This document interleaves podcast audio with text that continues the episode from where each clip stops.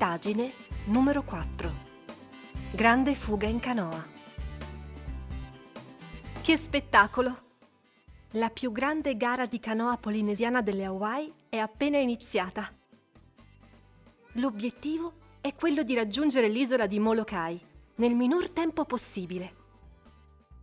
Mentre i concorrenti si allontanano a grandi colpi di remi, noti dei poliziotti che si agitano sulla spiaggia. Stanno scrutando le canoe col binocolo, come se stessero cercando qualcuno. E uno di loro ti spiega: "A prisoner has escaped and we have lost him on the beach."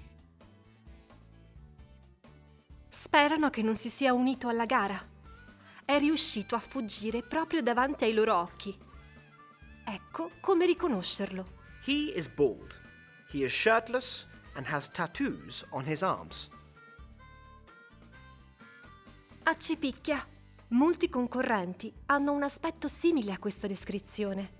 Ma ecco che un atleta con un grosso bernoccolo sulla testa si avvicina ai poliziotti e dice: "Someone assaulted me ten minutes ago."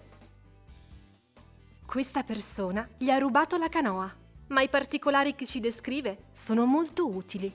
My outrigger canoe is yellow on top and red on the sides.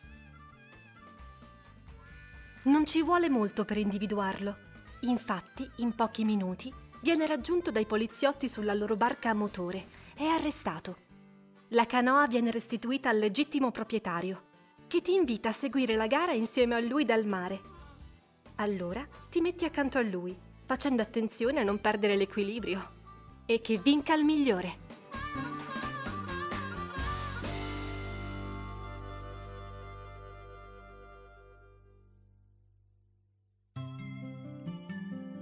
Need some help?